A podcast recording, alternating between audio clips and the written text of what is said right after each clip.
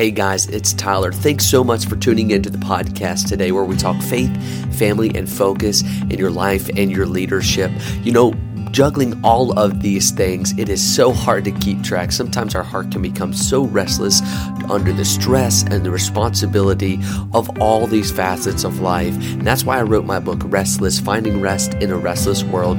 You can go to my website and get a free copy of that book, a free paperback copy of that book at tylerarobertson.com slash restless. So if you haven't done that yet, head on over to my website and do that. Grab a free copy of that book, Restless, Finding Rest in a Restless World. And with that, let's dive into the episode. I am learning a really hard lesson that no matter where you are in life, it's easy to build bad health habits. That's the subject today. Today, we're going to talk about three ways to improve your health and to steward your body in a Christ like, gospel centered kind of way. Hey guys, welcome to the channel. It's Tyler. We talk faith, family, and focus in your life and your leadership. And today we're talking about your health. And a lot of times we're a little bit hush hush about this topic, but I think we need to sit down and sometimes we need to look ourselves in the mirror and say, okay, what health habits have I formed that I need to get rid of? Because as I mentioned earlier, it's easy for us to build bad health habits, right?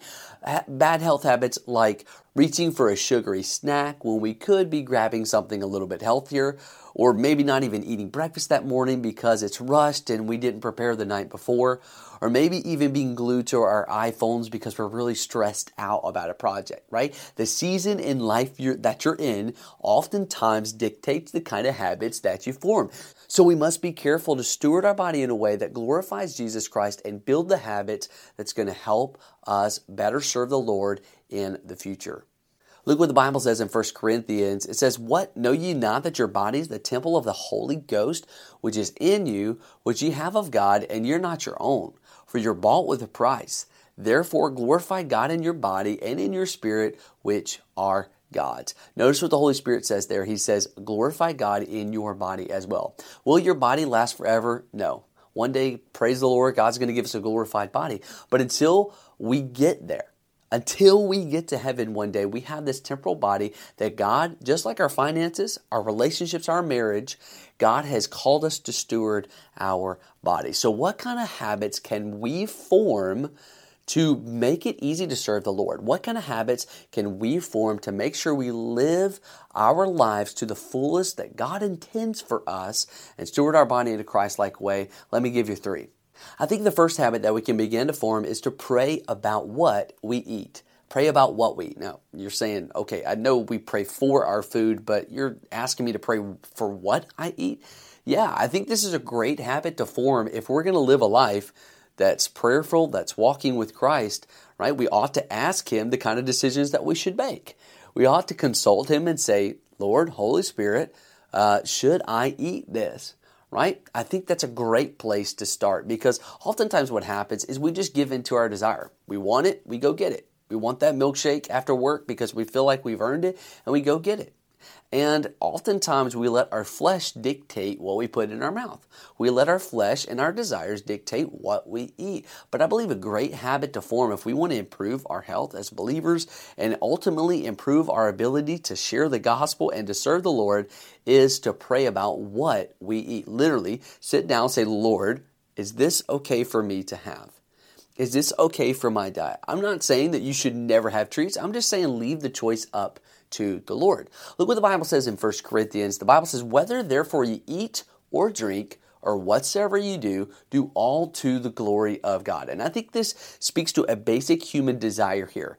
God is using the picture of eating and of drinking to teach us hey, it doesn't matter if it's as mundane as just eating and drinking, something you have to do to survive, something that you do multiple times a day.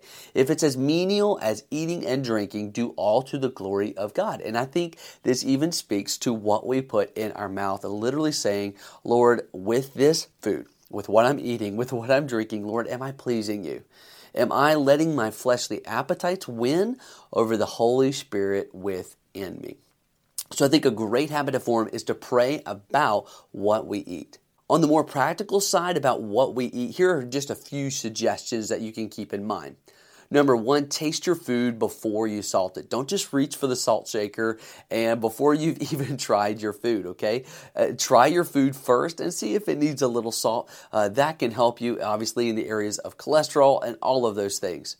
Number two, pack your lunch once or twice a week instead of eating out. This is a great way not only to save money, but also to improve your health because there's a greater likelihood that what you pack at home is going to be less processed. It's going to have less sugars in it and different saturated fats, unsaturated fats. And so, um, pack your lunch. Pack your lunch.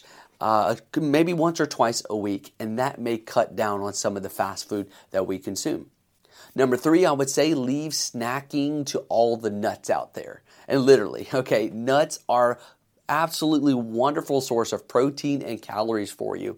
And although they're kind of high in unsaturated fats, they can serve as a great source of vitamin E. And so I literally have a stash in my desk full of uh, like almonds, cashews, nuts, and stuff like that. And I want to snack on those versus grabbing that little fun size Snickers bar or grabbing something like that, right? And those things are great, but obviously all of those sugars, uh, my blood sugar doesn't need that, my body doesn't need that. And so having a healthy healthier snack option is going to help me in the long run.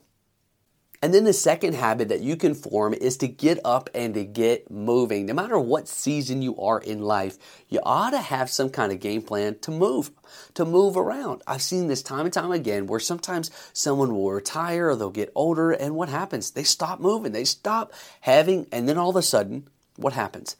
Is oh, well i don't have any purpose. I don't i feel like i'm making a difference in the world because we stopped moving. And so no matter what season you are in life i think a great habit to form is to get up and to get moving. Put the phone away turn the tv off get up and get moving According to the CDC, they claim that depending on your age, the average person needs about 30 minutes of exercise each day or 150 minutes each week. Now, that sounds like a lot, but think with me for just a moment. When was the last time you spent 30 minutes on your phone?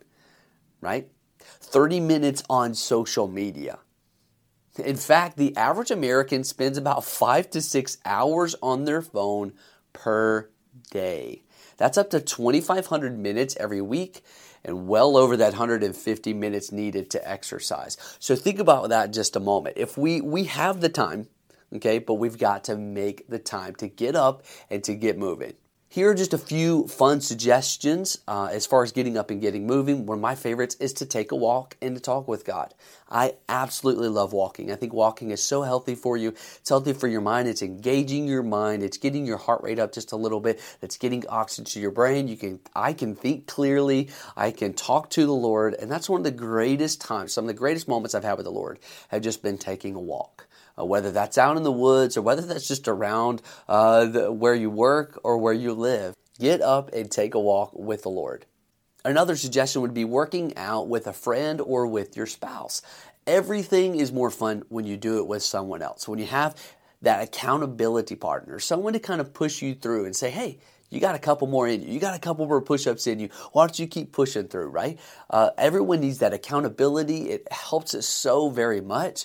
Um, synergy is real. Synergy is a thing, okay? And so we need that energy, that synergy of uh, accountability partner and, and, and a friend to pull us along and say, okay, let's keep each other motivated. Let's push each other to do this.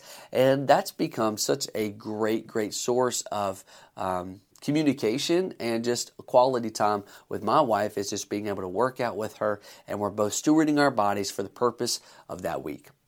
And then the last suggestion would be listen to a podcast, maybe while you're stretching out. I know something that my grandpa does. He is 83 now, and unfortunately, his health is starting to decline, but he's always been someone as he's getting older, he always tries to do these different strength things and stretching things uh, to make sure his muscles and his ligaments are still working. And he's always worked really hard on those kind of things, uh, even if it's just pushing up against the table uh, or a counter, or if it's stretching. Stretching does so much good for you. Uh, I do believe you need some cardio, you need to get that heart rate up, but at the same time, stretching does wonders for you because a lot of times what happens is people focus on the big muscles muscles, right? The big muscles, your hamstrings, your biceps, your shoulders, and all these things.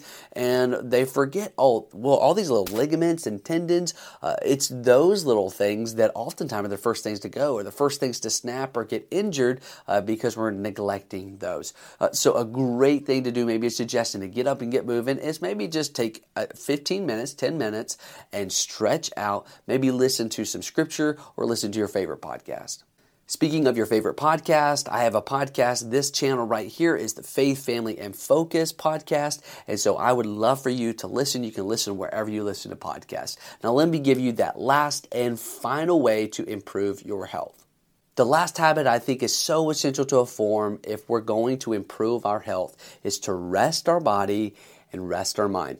It is no doubt that our bodies need rest. We need to sleep, right? And I love to sleep, okay? Uh, it's not hard for me. it's not hard for me. Uh, there's something about us Robertsons that really we just love to sleep, okay? And you may be the same way. But understand this, okay? Your body needs rest. Yes, you are busy changing the world. Yes, you are doing great things, and I get that. But your body, your mind needs rest. According to the Mayo Clinic, the average person needs about seven or more hours of sleep each day. Ah, that is sweet music to my ears, right? Seven or more hours a day. How much sleep are you getting? How much are you resting your body and resting your mind? I mean, think about it for just a moment. God literally set aside a day for rest. Did God need rest after He created the worlds in six literal days? No, He didn't need the rest. But you know, on that seventh day, He chose, He sanctified it, He blessed it as a day of rest, as a day of Sabbath. And I think so often in our culture, we get so hurried. Literally, we get so restless in our hurry and our pursuit of more that oftentimes what happens is we've not learned to Sabbath. We've literally lost the art of having, being able to sit down and rest and focus our minds and our attentions on God, connect with Him. And that's ultimately where our rest begins. Look what Jesus says in Matthew 11 Come unto me, all ye that labor and are heavy laden, and I'll give you rest.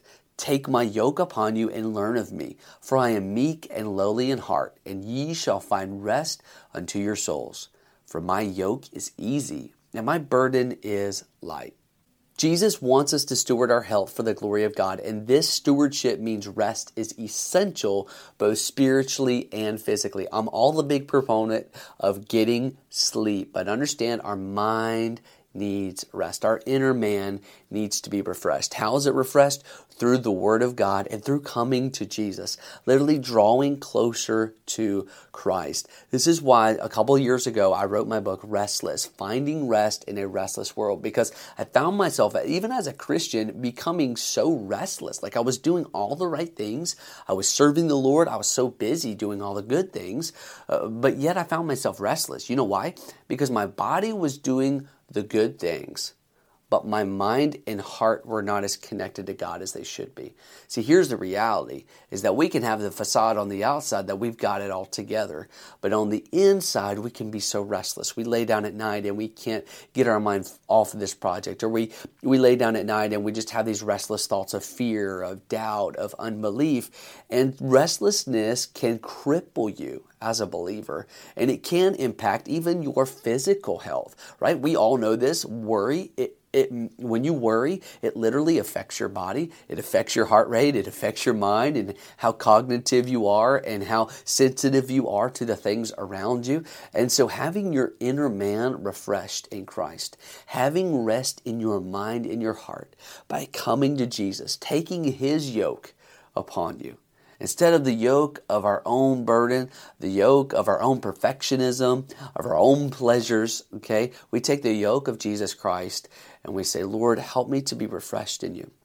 And so there you have it. There's just three ways, simple ways to improve your health. Things that you could do literally right now in whatever season you are. Because listen, there's someone on the other side of your obedience. There's someone on the other side of your stewardship. And sometimes we just got to look ourselves in the mirror and say, hey, if I'm going to do this for Christ, and I'm going to do this to the best of my ability, if I'm going to impact my grandchildren for the Lord, if I'm going to impact my children and these people around me for the Lord Jesus Christ, it begins with stewarding every single part of my Christian life, and that includes my health.